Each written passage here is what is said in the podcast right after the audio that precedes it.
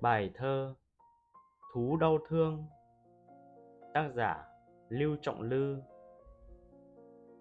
Tình đã len trong màu nắng mới, Lòng anh buồn vời vợi em ơi.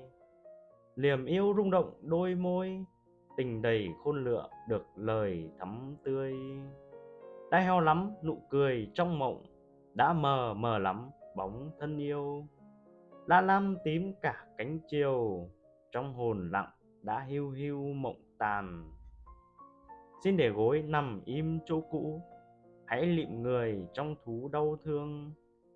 Giờ đây ta đốt nén hương, trên tay ta buộc giải tang cho tình.